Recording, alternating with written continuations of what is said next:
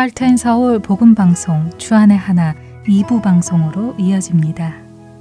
주안의 하나 2부에는 매일의 삶을 말씀으로 살아내는 살며 생각하며와 은혜의 설교 그리고 크리스찬의 길 프로그램이 준비되어 있습니다. 먼저 주님과 동행하는 성도의 삶 속에서 깨닫는 은혜를 나누는 시간 살며 생각하며로 이어집니다. 오늘은 메사추세츠 봉사자 김춘희 성도가 진행합니다.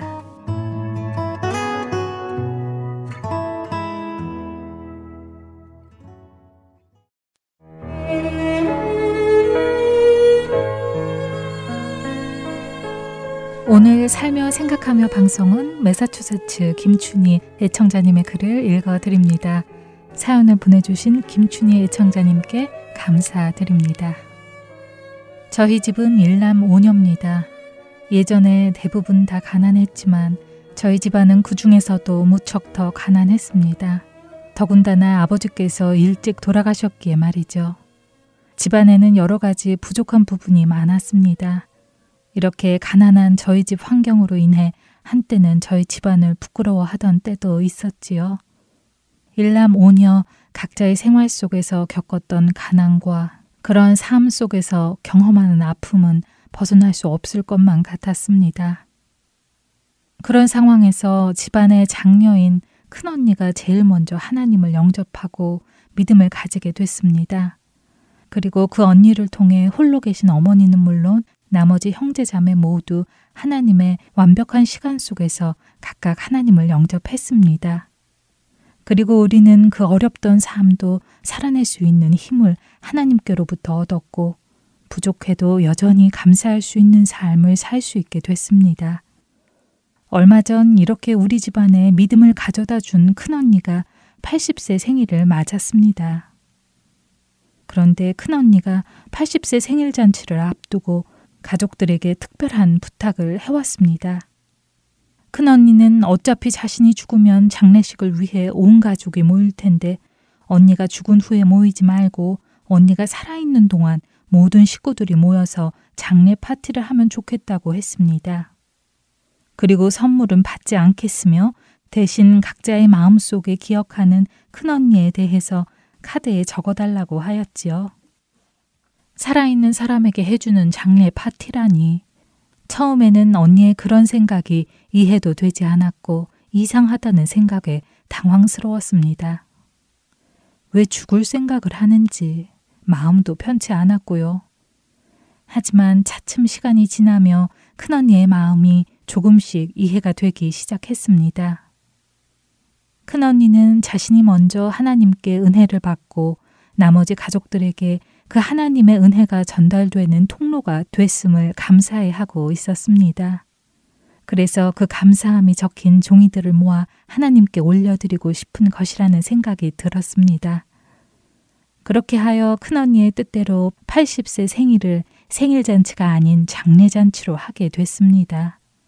그렇게 시작한 파티에서 자주 보던 식구들은 물론 자주 보지 못해 늘 마음이 아쉬웠던 조카들까지도 멀리에서부터 와서 함께 했습니다. 그렇게 시작한 그날의 자리는 반가움과 기쁨이 넘치는 행복한 시간이었습니다. 육남매 중에 막내인 61살의 동생이 큰 언니를 위해 시를 적어와 읽을 때에는 온 가족이 마음에 큰 울림이 있어 하나님께 모든 감사와 영광을 드렸습니다. 이제 저희 육남매는 인생의 황혼에 와 있습니다. 세상 사람들은 죽음을 두려워하지만 우리 식구들은 다가오는 죽음이 두렵거나 무섭지 않습니다. 하나님의 은혜로 하나님의 자녀가 됐기 때문입니다. 이것이 얼마나 큰 은혜인지요. 하나님의 자녀이기에 황혼에 바라보는 죽음이 두렵거나 무서운 대신 하나님의 나라에 들어갈 생각에 마음에 평강이 있습니다. 또 죽기를 무서워함으로 한평생 매여 종노릇하는 모든 자들을 놓아주려 하심이니 그러므로 그가 범사에 형제들과 같이 되심이 마땅하도다. 이는 하나님의 일에 자비하고 신실한 대제사장이 되어 백성의 죄를 속량하려 하심이라. 히브리서 2장 15절과 17절의 말씀입니다. 죽음을 이기게 해주신 주님께 감사드립니다. 평강을 주신 주님께 감사드립니다. 이러한 평강을 주신 주님을 세상에 알리고 싶습니다. 한없이 깊고 높고 넓은 그 하나님의 한없는 사랑을 세상에 알리고 싶습니다. 세상의 모든 사람들이 그 사랑의 하나님의 은혜 안에 들어오기를 기도합니다.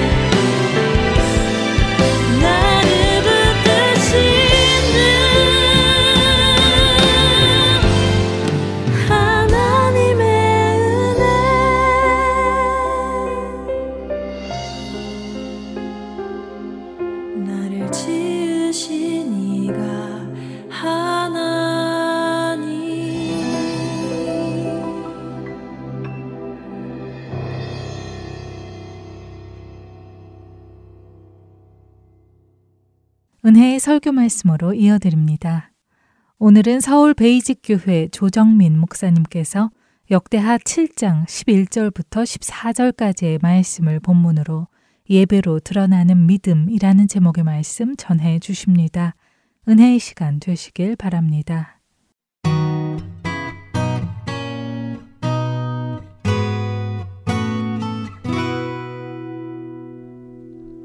오늘 같이 읽을 말씀은 역대하 7장 말씀입니다. 11절에서 14절, 7장 11절에서 14절까지만 읽겠는데 같이 읽겠습니다. 시작. 솔로몬이 여호와의 전과 왕궁 건축을 마치고 솔로몬의 심중에 여호와의 전과 자기의 궁궐에 그가 이루고자 한 것을 다 형통하게 이루니라. 밤에 여호와께서 솔로몬에게 나타나서 그에게 이르시되 내가 이미 내 기도를 듣고 이것을 택하여 내게 제사하는 성전을 삼았으니 혹 내가 하늘을 닫고 비를 내리지 아니하거나 혹 메뚜기들에게 토산을 먹게 하거나 혹 전염병이 내 백성 가운데 유행하게 할 때 내 이름으로 일컫는 내 백성이 그들의 악한 길에서 떠나 스스로 낮추고 기도하여 내 얼굴을 찾으면 내가 하늘에서 듣고 그들의 죄를 사하고 그들의 땅을 고칠지라. 아멘. 하나님 아버지, 우리는 팬데믹이 어떻게 시작되었는지 아직도 정확히 규명하지 못합니다. 또 실제로 그 팬데믹이 온전히 끝이 났는지도 분명하지 않습니다. 여전히 환자는 생기고 또 다른 어, 바이러스 감염병이 우리를 두렵게 합니다. 왜 이런 모든 일들이 일어나는지, 이 일들은 어떤 다음 재앙으로 연결되는지 우리는 정확히 알지 못하지만 하나님께서 이 재앙을 어떻게 멈추게 하실 것인지는 이미 알려주셨고 저희들에게 가르쳐 주셨습니다. 우리는 그 방법을 택하지 않습니다. 주님, 우리에게는 어, 또 다른 과학이라고 하는 우상이 생기고 말았고 모든 것을 하나님의 의지하기보다도 우리가 아는 지식에 의존하게 되었습니다. 오늘 말씀을 통해서 우리가 어떻게 하면은 이 총체적인 난국 속에서 우리 삶의 지혜와 길을 찾을 수 있을지 저희들에게 귀를 열어 듣는 귀를 주시고 분별하는 지혜를 허락하여 주옵소서. 예수님 이름으로 기도합니다. 아멘. 지금 오늘 읽은 짧은 본문은 솔로몬이 이제 왕궁도 짓고 성전도 지었어요. 원래 성전은 아버지 다윗이 짓고 싶었습니다. 그래서 모든 걸 다 준비했어요. 근데 다윗에게 짓지 못하게 하셨습니다. 하나님께서. 다윗이 성전을 짓기 위해서 모든 것들을 다 준비했지만 하나님께서 어, 다윗에게 성전 짓는 걸 허락하지 않으셨어요. 왜 성전 짓는 걸 허락하지 않으셨는지를 이렇게 나단 선지자를 통해서 가르쳐 주셨습니다. 성전 필요 없다. 사무엘하 7장 5절 이하를 같이 한번 읽어보겠습니다. 시작. 가서 내 종 다윗에게 말하기를 여호와께서 이와 같이 말씀하시되 내가 나를 위하여 내가 살 집을 건축하겠느냐?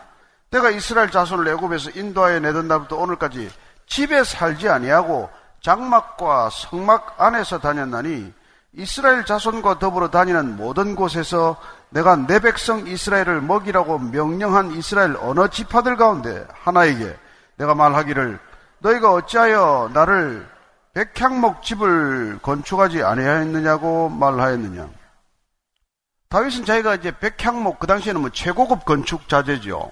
레바논에서 나는 가장 좋은 건축 자재로 자기는 왕궁을 지었는데 하나님은 텐트 생활을 하시는 게 마음이 좀 아파서 어, 짓고 싶다고 그랬더니 내가 언제부터 내가 내 집에 있겠다 그랬냐? 나를 위해서 집을 지으라고 말한 적이 있냐? 그렇게 얘기하는 것이죠. 그리고 하나님께서는 내가 나의 집을 짓는 것이 아니라 내가 너의 집을 지어주겠다고 약속을 하십니다. 그게 7장, 사무엘하 7장 16절입니다. 같이 읽습니다. 시작. 내 집과 내 나라가 내 앞에서 영원히 보존되고 내 왕위가 영원히 견고하리라. 하나님께서 다윗의 집을 지어주는 것이지 다윗이 하나님의 집을 짓는 게 아니라는 것입니다. 따라서 우리가 성전을 하나님의 집이라고 하는 그 생각 자체를 다윗 어, 이 언약을 통해서 사실은 우리에게 가르쳐 주신 얘기예요. 우리는 자꾸 성전 중심의 신앙생활을 하고자 합니다. 뭐 지금도 성전이라는 말을 잘 안 쓰지만은 지금은 예배당이라고 표현하지만은 이 예배당이라고 하는 건물과 공간 중심의 신앙생활을 자꾸 하는 것을 좋은 신앙처럼 생각을 하고 있다는 것입니다. 그래서 이런 것들을 통해서 자꾸 우리의 믿음을 드러내려고 해요. 그래도 이런 것을 통해서 믿음을 입증하라고 자꾸 요구합니다. 저 같은 목회자들이나 자꾸 교육자들은 여러분들이 예배당이라고 하는 공간에 자주 출현, 얼굴을 드러내고 자주 오는 것을 좋은 믿음의 신앙으로 이렇게 자꾸 생각하고 이렇게 판정하게 해놓은 것이죠. 그럼 우리가 한번 분명하게 생각해 봅시다. 우리는 뭐가 먼저인지를 잘 아는 사람들이에요. 자, 닭이 먼저입니까? 달걀이 먼저입니까? 왜 웃기만 하고 답을 하냐? 닭이 먼저예요? 달걀이 먼저예요? 성경적으로는 닭이 항상 먼저입니다. 그건 의심의 여지가 없어요. 하나님은 다 완성체를 만드셨습니다. 그게 번식하도록 만든 것이죠. 자, 성선설이 많습니까? 성악설이 많습니까? 우리는 의인은 없나니 단 하나도 없다는 건 여러분 죄를 지어서 죄인이 되는 것이 아닙니다. 모태에서부터 태어난 죄인이 죄를 지을 만한 환경만 되면 죄를 짓는 거예요. 그래서 의인이 없다는 겁니다. 우리는 성선설을 지지하지 않아요, 성경은. 그러면 믿음이 있어서 예배를 드리는 겁니까? 아니면 예배를 드리기에 믿음이 있는 겁니까? 약간 더 혼돈스러운 모양인데. 여러분, 우리가 믿음의 표현이 예배라는 것이죠. 그죠? 근데 그 예배로 우리의 믿음이 드러나게 돼 있어요. 근데 우리는 이 예배를 통해서 드러나는 믿음을 강조한 나머지 믿음은 별로 없는데 예배만 자꾸 드리는 형식들이 발달한 거란 말이에요. 그래서 예배 드리는 장소를 점점 크게 짓고 예배 드리는 절차를 점점 복잡하게 만들고 예배 드리는 모든 의식을 화려하게 만들고 그리고 예배를 주관하는 사람들에게 예배를 집전할 수 있는 권한을 집중시키고 그래서 그냥 웅장한 성전에서 화려한 예배를 드리는 것이 마치 좋은 믿음을 드러내는 것처럼 자꾸 이렇게 생각하게 만들었단 말이에요. 그래서 처음에 다윗이 이렇게 성전을 짓고자 하는 마음은 정말 좋은 마음이었는데 하나님께 참 예배를 잘 드리기 위해서 제사를 잘 드리기 위해서 성전이 필요하다 하는 건 맞는 얘기인데 그리고 솔로몬이 이제 그 아버지가 다 쌓아놓은 걸 가지고 이제 솔로몬 성전을 만들었단 말이에요. 그 당시로서는 정말 상상할 수 없는 거예요. 전 안에 지성소에 금으로 다 도금을 해버리고 그 성소 안에 있는 모든 집기에는 전부 금으로 어, 도금을 해서 말이죠. 어마어마한 화려한 걸 만들어진 것이죠. 그래서 주님께서 이걸 이제 솔로몬이 다 짓고 나서 그날 밤에 이제 참 어, 봉헌 기도를 드렸는데 그날 밤에 이제 그 나타난 거예요. 솔로몬에게 나타나서 약속을 해서 내가 성전을 이렇게 지었으니 좋다. 내가 그곳을 너희들이 기도하면 기도하는 장소로 내가 허락을 하겠고 그 기도를 내가 듣겠다. 그래서 만약에 너희들에게 이런 이런 앞으로 재앙들이 닥칠 터인데 이런 재앙이 닥치면 그곳에서 전심으로 기도하면 내가 들어주겠다고 약속을 한 거예요. 그죠? 그게 오늘 우리가 읽은 겁니다. 그래서 어, 우리가 인간에게 닥치는 좋지 않은 일들이 있는데 무슨 일들이 있냐면 비가 잘 내리지 않는 때가 있어요. 또 메뚜기들이 그 당시에는 이게 메뚜기들이 온갖 소산을 그냥 그야말로 그냥 황폐화시키는 그런 메뚜기 재앙들이 있었어요. 또 전염병이 그때도 많았습니다. 여러 가지 전염병들이 돌게 될 때 이럴 때 성전, 너희들이 성전이라고 부르는 곳에 와서 뭘 해야 되느냐? 아, 성전에 당연히 제사를 드려야죠. 예배를 드려야죠. 근데 주님께서는 너희들이 와서 성전에서 해야 될 일이 첫 번째 악한 길에서 떠나라는 거예요. 성전에 오려면 첫 번째 악한 길에서 떠나야 된다는 것입니다. 우리가 걷고 있는 죄인의 길이 악한 길이기 때문에 이 길에서 돌이키는 걸 회개라고 표현해요. 그래서 예수님께서는 오셔서 바로 그냥 다이렉트로 선포한 메시지가 회개하라 였단 말이에요. 세례 요한도 마찬가지였고. 그건 악한 길에서 돌이키라는 거란 말이에요. 그리고 스스로 낮춰라. 너무 교만해져 있는 내 자신을 스스로 낮춰라. 겸손하라고 말하는 거예요. 겸비하라 이런 표현을 써요. 그래서 성전에 나아오려면은 우선 악한 길에서 뭐 매일 하는 게 그냥 사람 속이고 돈 좀 더 뭐 좀 이렇게 좀 어떻게 착복하고 뭐 좀 부풀려서 무슨 뭐 남의 돈 좀 이렇게 좀 더 먹고 맨날 하는 게 그 생각이란 말이에요. 어떻게 하면 돈 좀 더 벌나? 어떻게 하면 남을 좀 속여 먹나? 어떻게 하면 남의 좀 등을 치나? 그뭐 교회는 다릅니까? 비슷해요. 그런 걸 우선 하지 말라는 거란 말이에요. 그리고 기도하고서 기도라는 건 내 얼굴을 찾는 거라고 말합니다. 하나님은 얼굴을 구하는 게 기도라는 거예요. 그럴 때 하나님께서는 그 기도를 듣고 그러면은 죄를 사하고 왜 돌이켰으니까 악에서 돌이켰으니까 그럼 죄를 용서해 주겠다. 그렇게 내가 죄를 용서하면 생기는 일이 땅을 고치는 거다. 이 땅에서 일어나는 일들이 반전되는 역사가 일어난단 말이에요.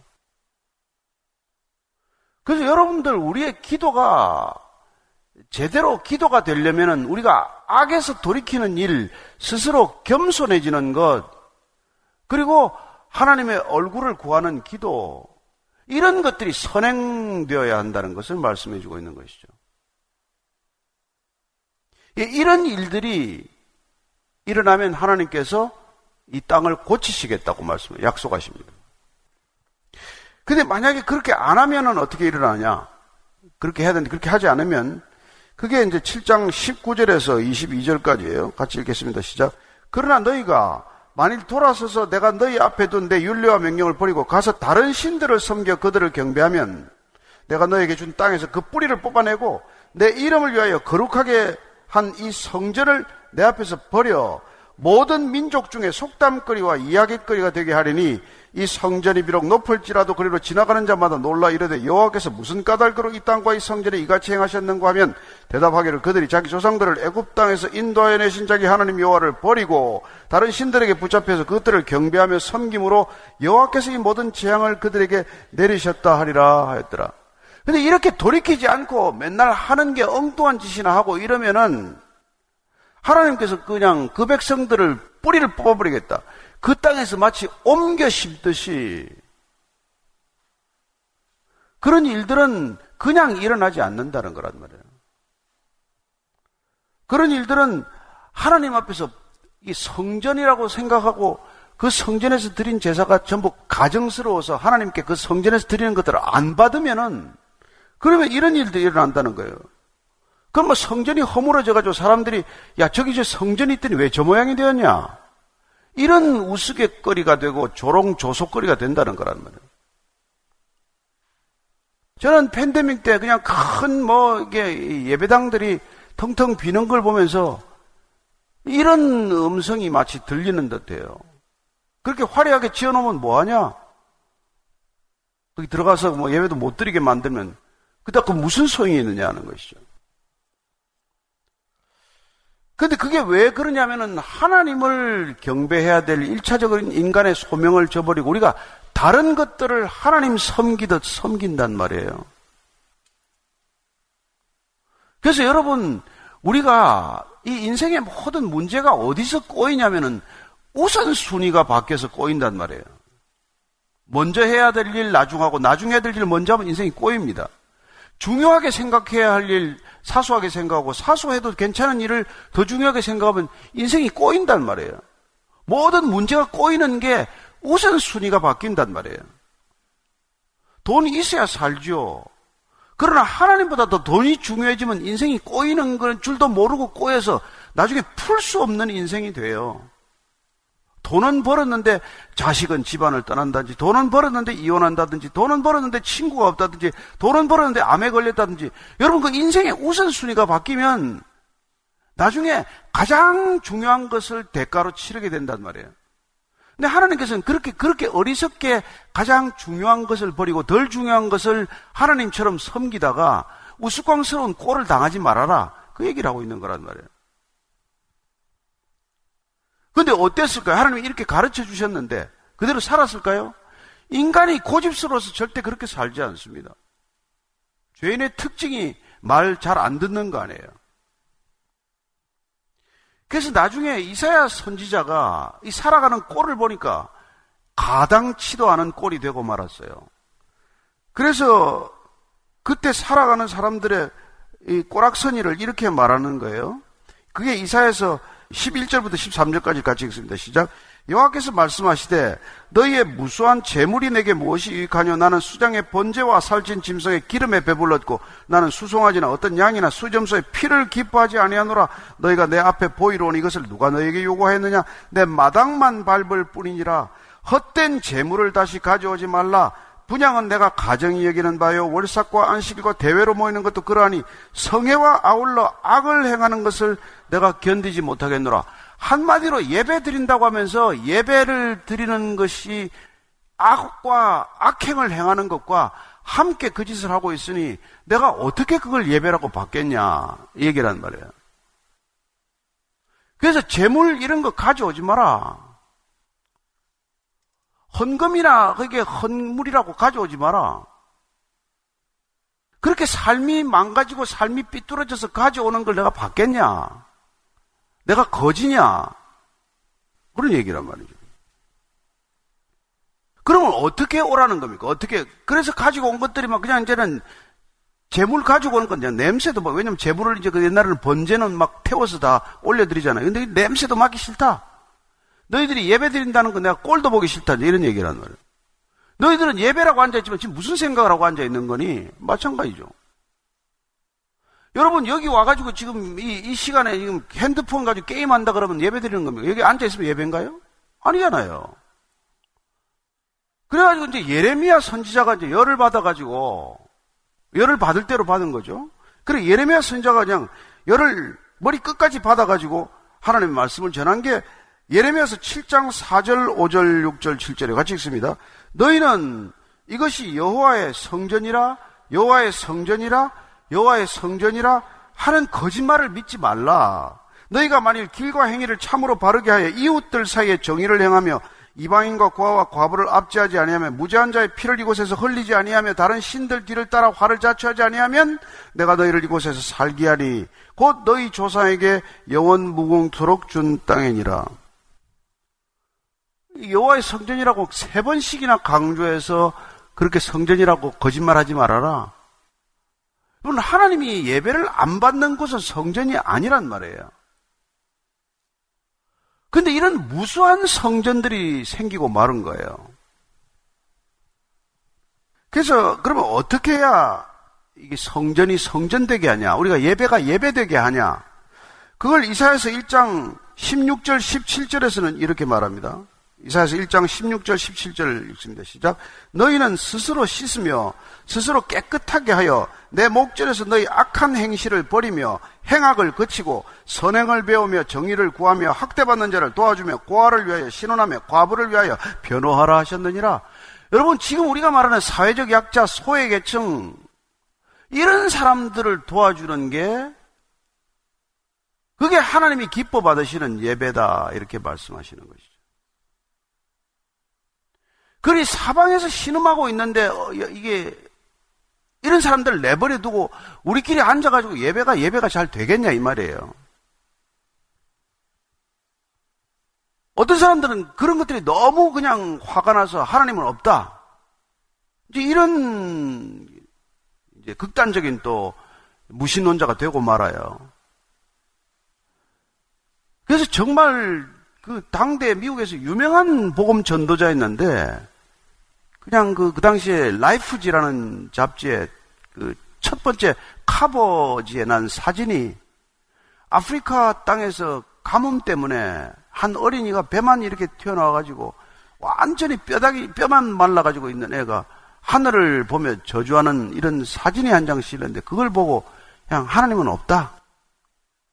죄 없는 어린아이가 이렇게 죽어가는데 무슨 하나님이 있냐고 떠난 사람이 있어요. 당대의 복음 전도자인데. 그럴 수도 있지만, 그 사람이 나중에는 불가지론자라는 자기 고백을 하고, 믿고 싶은데 안 믿어진다는 거란 말이에요. 나는 오늘날 이 시대도 동일하다고 생각을 해요. 믿고 싶은데 안 믿어지는 사람들이 많아요.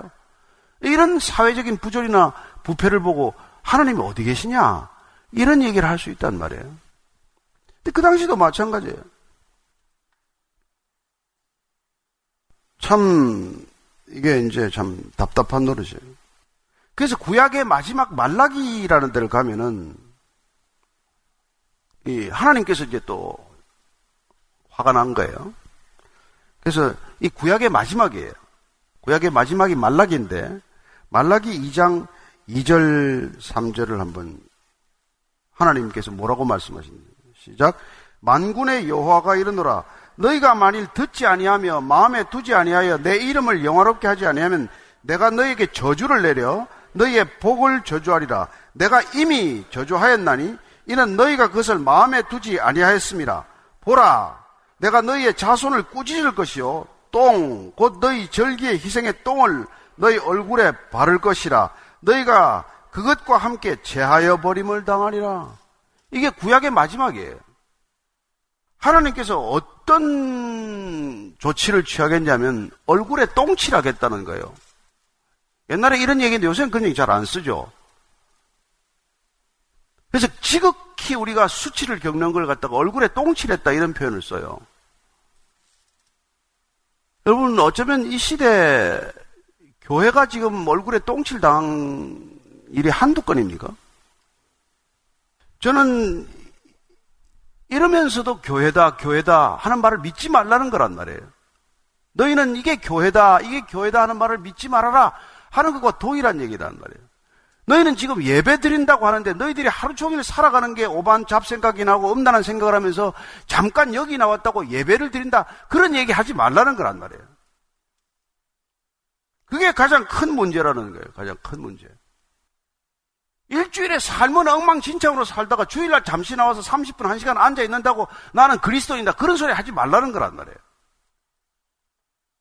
오늘날 그리스도인이란 아무 영향력이 없는 사람, 아니 영향력이 있죠. 다른 사람들 열받게 하니까. 저는 하나님이 지금도 너무 우리를 인내하시고 봐주고 있다고 믿어요. 그래서 아직도 하나님의 이름을 부를 만한 때요. 아직도 구원의 시간이 남아 있다는 걸 믿기 때문에 이렇게 이제 뭐 설교라는 것도 하는 거죠.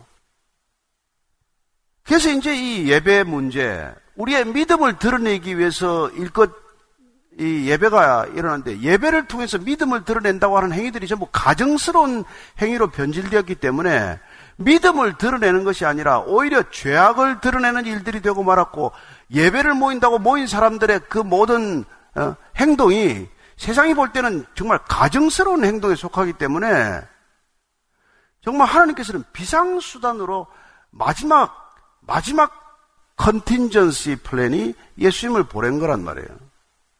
그랬더니 그 예수님을 십자가에 기어이 못 박았어요. 누가? 예배를 가장 잘 드리는 사람들이.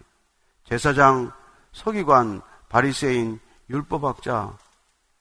이 종교 카르텔이 하나님을 못 박은 거란 말이에요.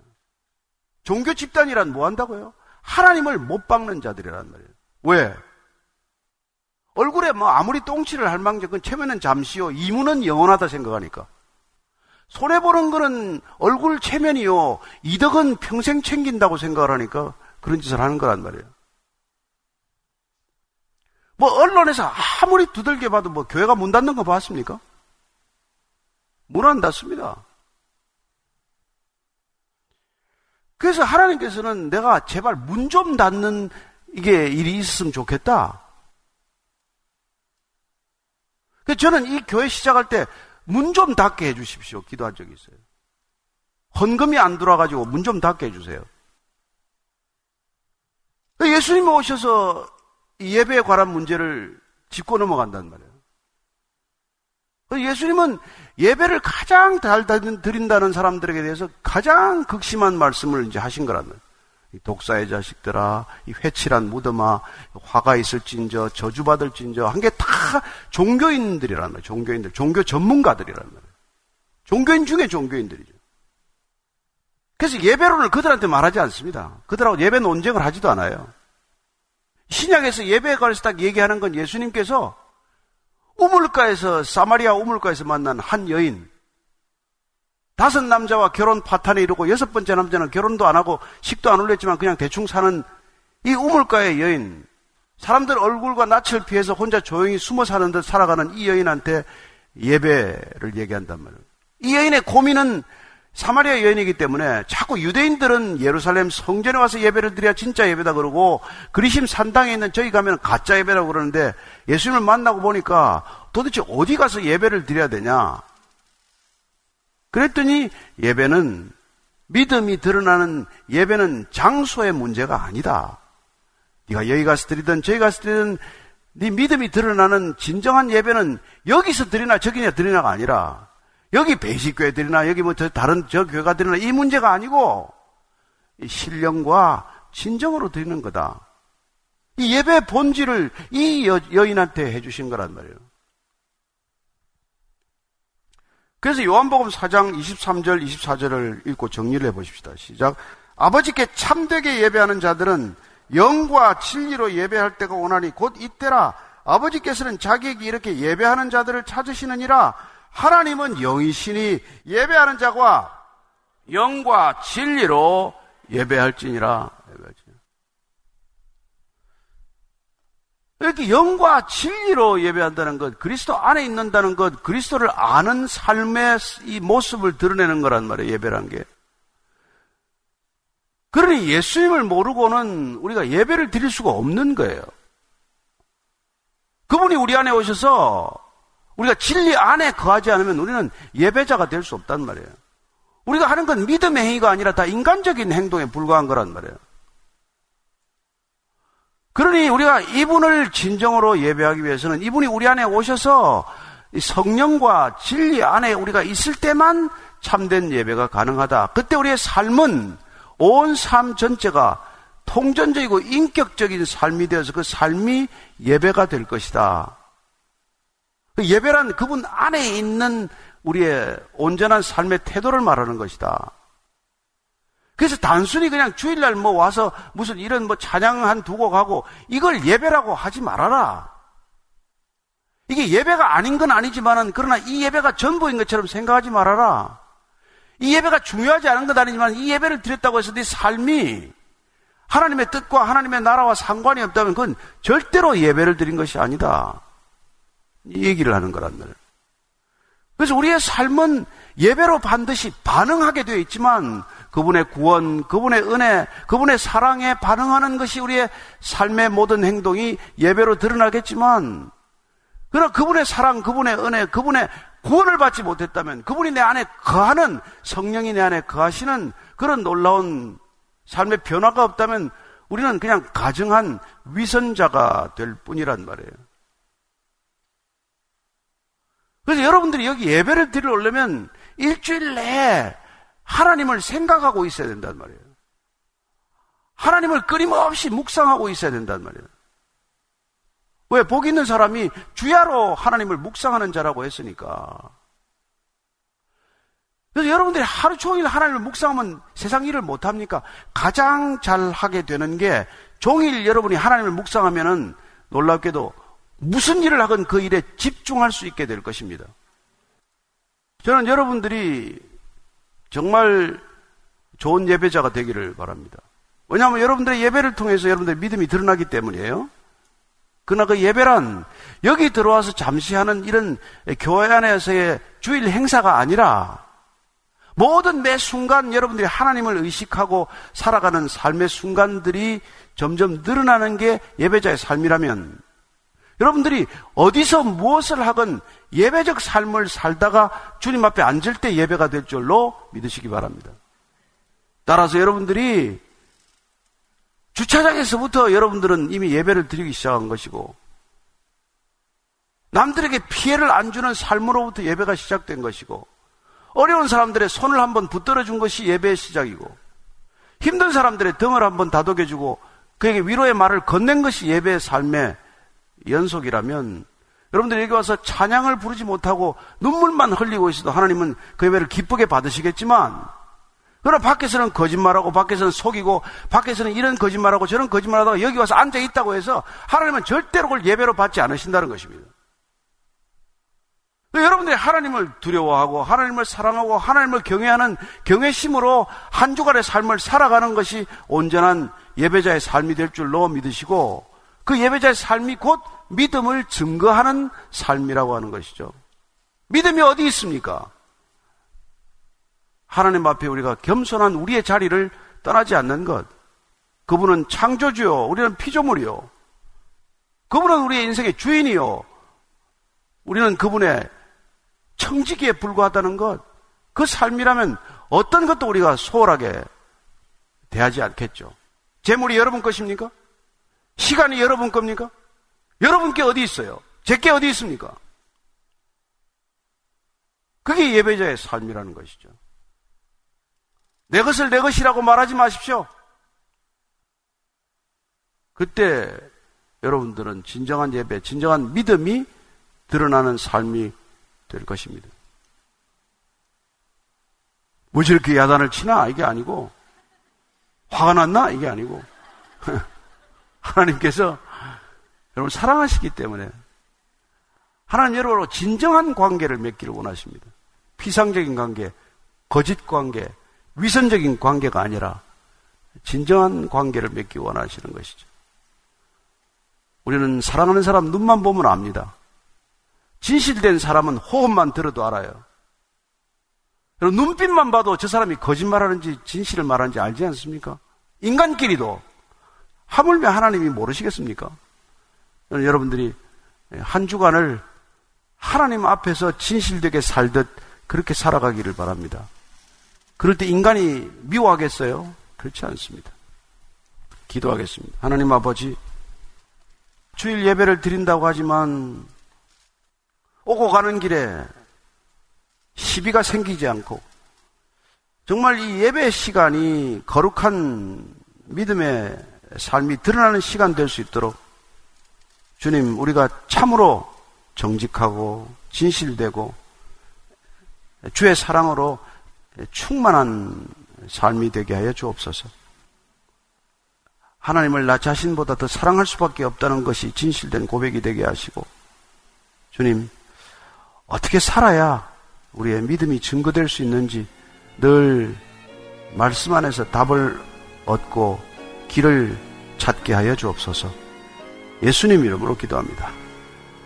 아멘.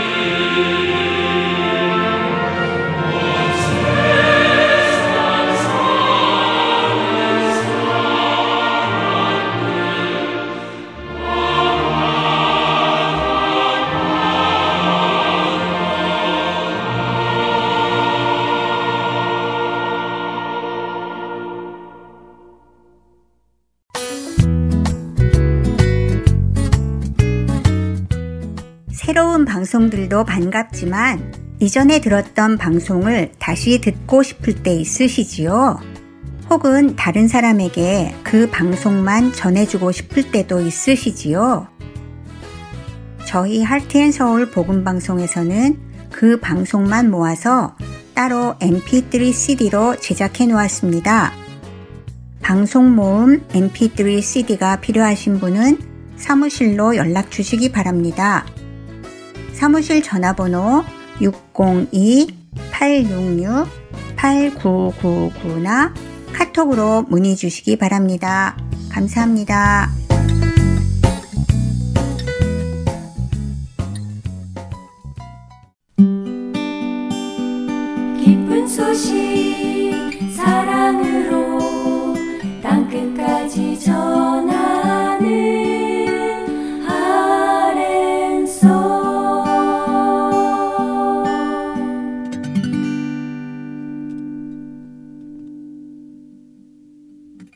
이어서 크리스찬의 길 함께 하시겠습니다.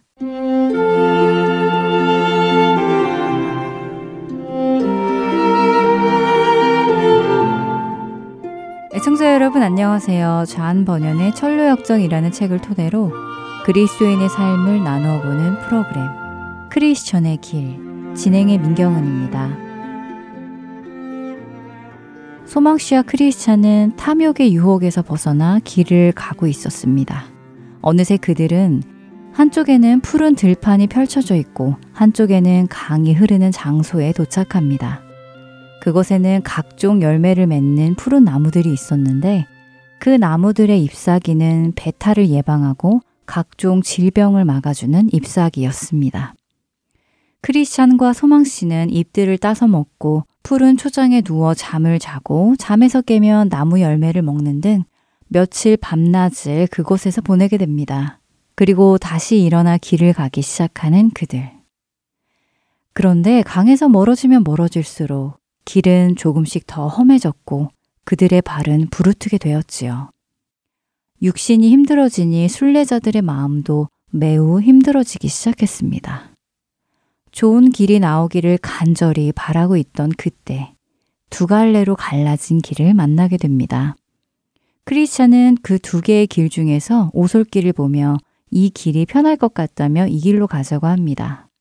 하지만 소망 씨는 만일 이 길이 자신들을 바른 길에서 벗어나게 하는 길이라면 어떡하느냐고 묻지요.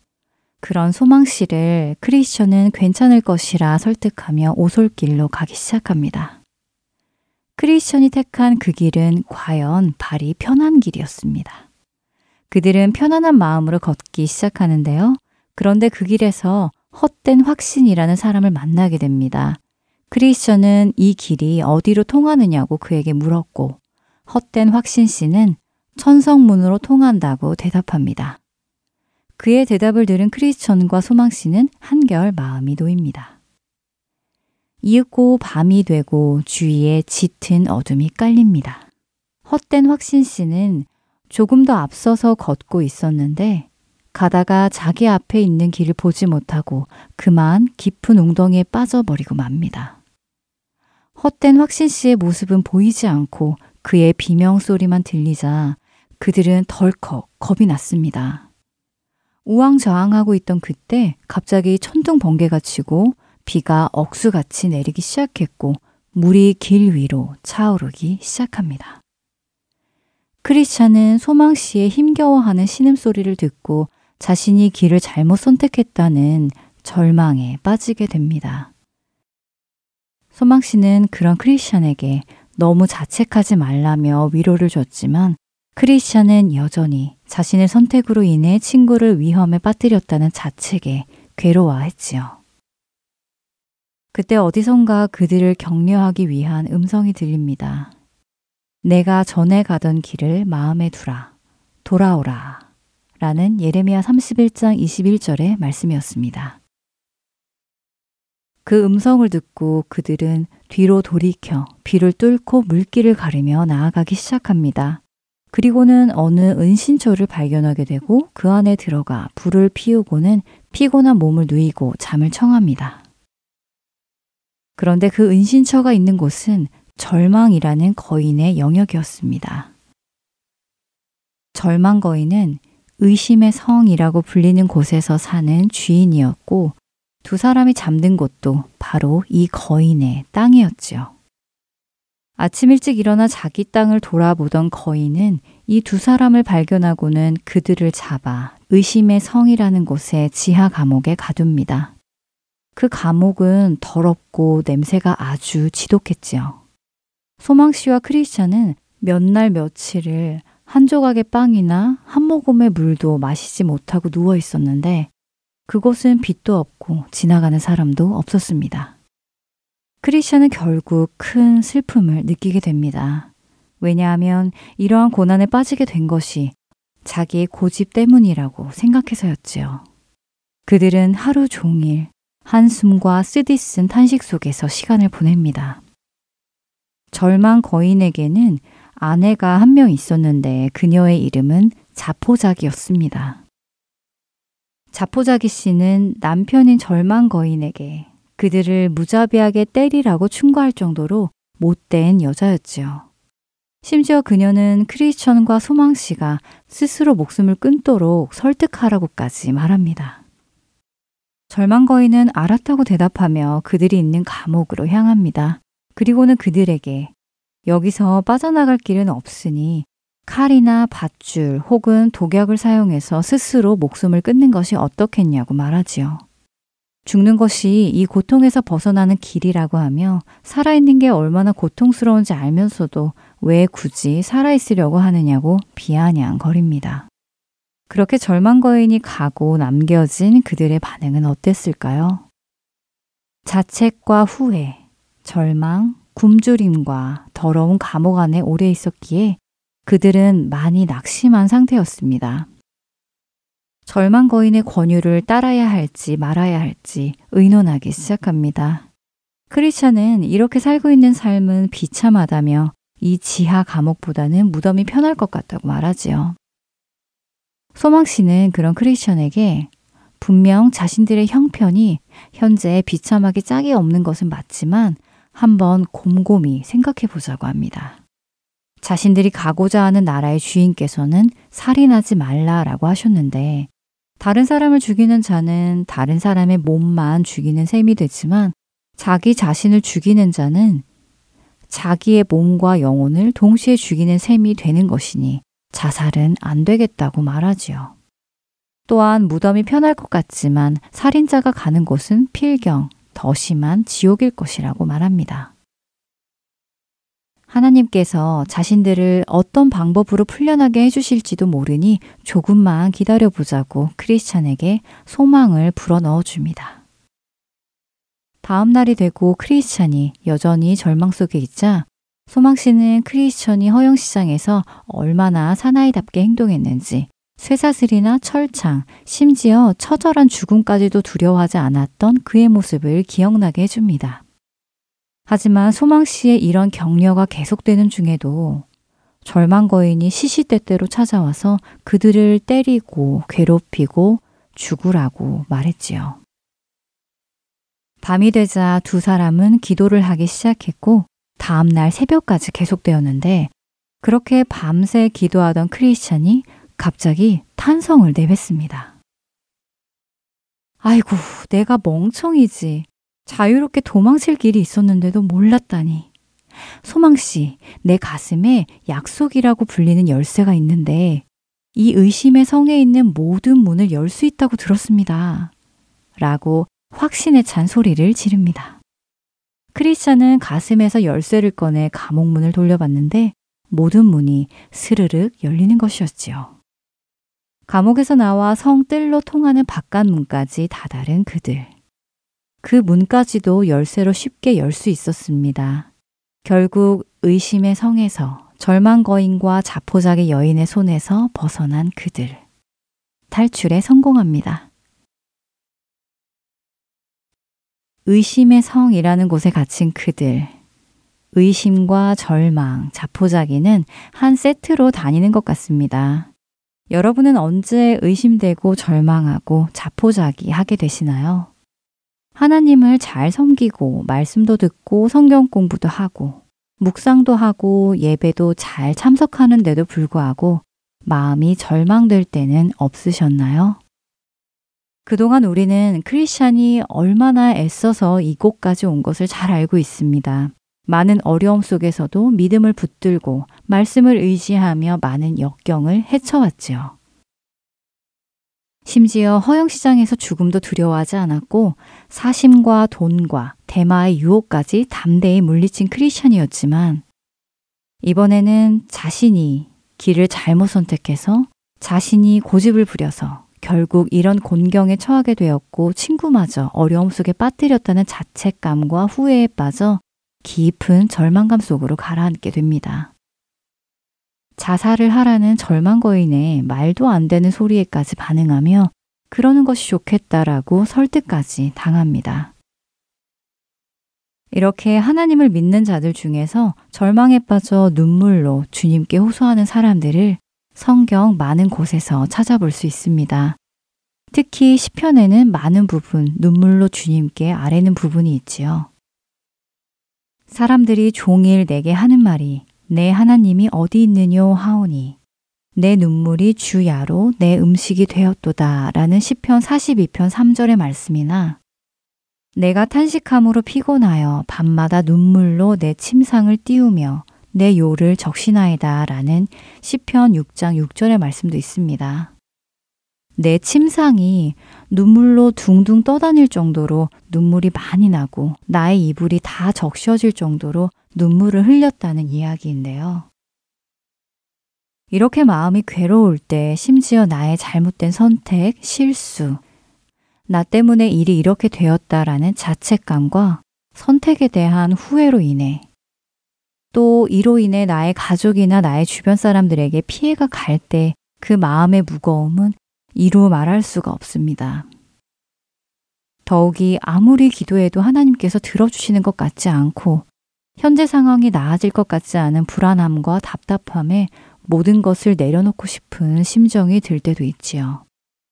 하나님이 살아 계신지 의심까지 들 때에는 살 소망까지 없어지기도 합니다. 그런데 그때 크리스찬 옆에는 신실한 동역자가 있었습니다.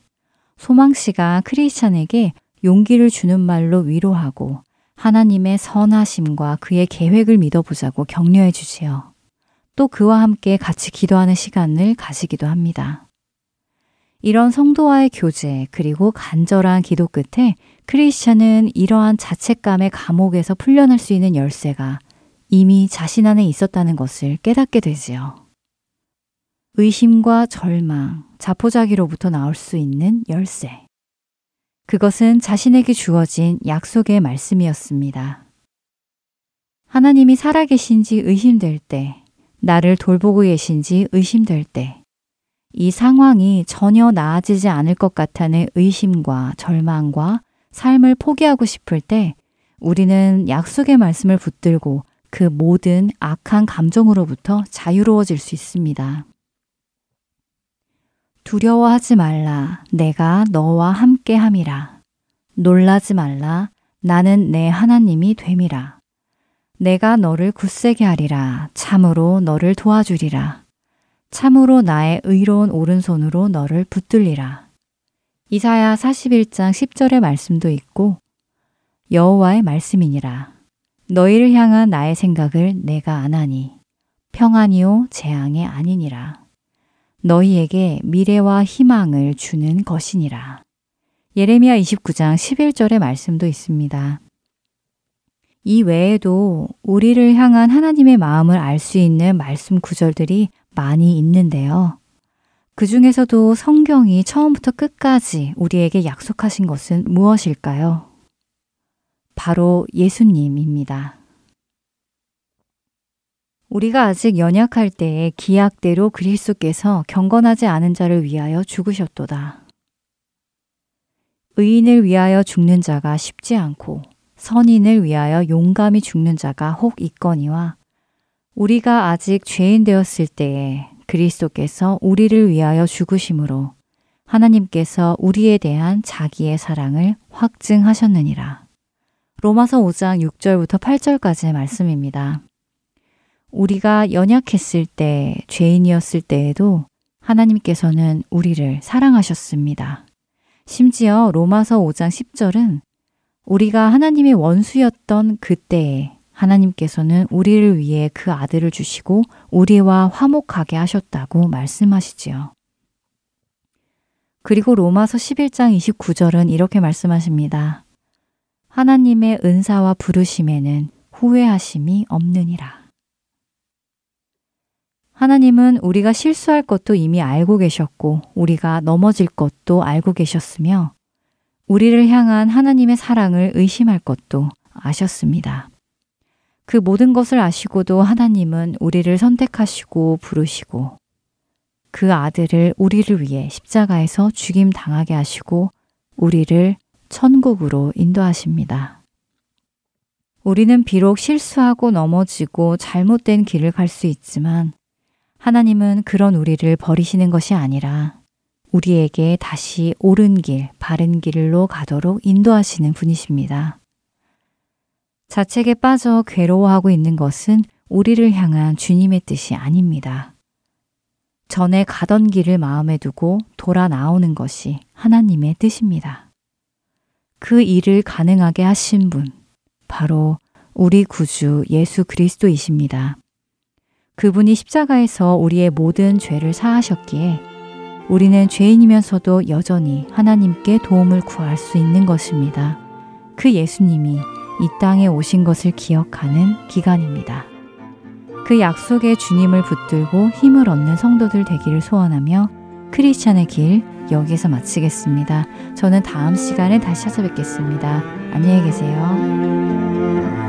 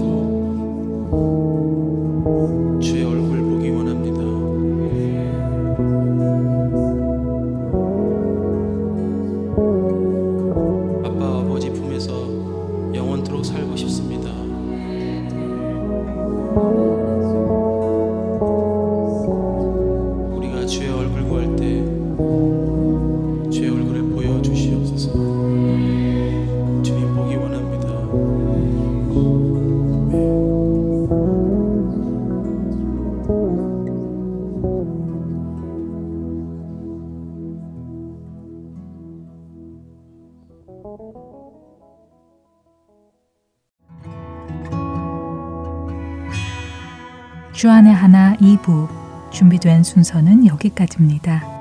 계속해서 주안의 하나 3부로 이어집니다. 주님의 말씀을 더 알아가는 시간 되시길 소망합니다. 안녕히 계세요.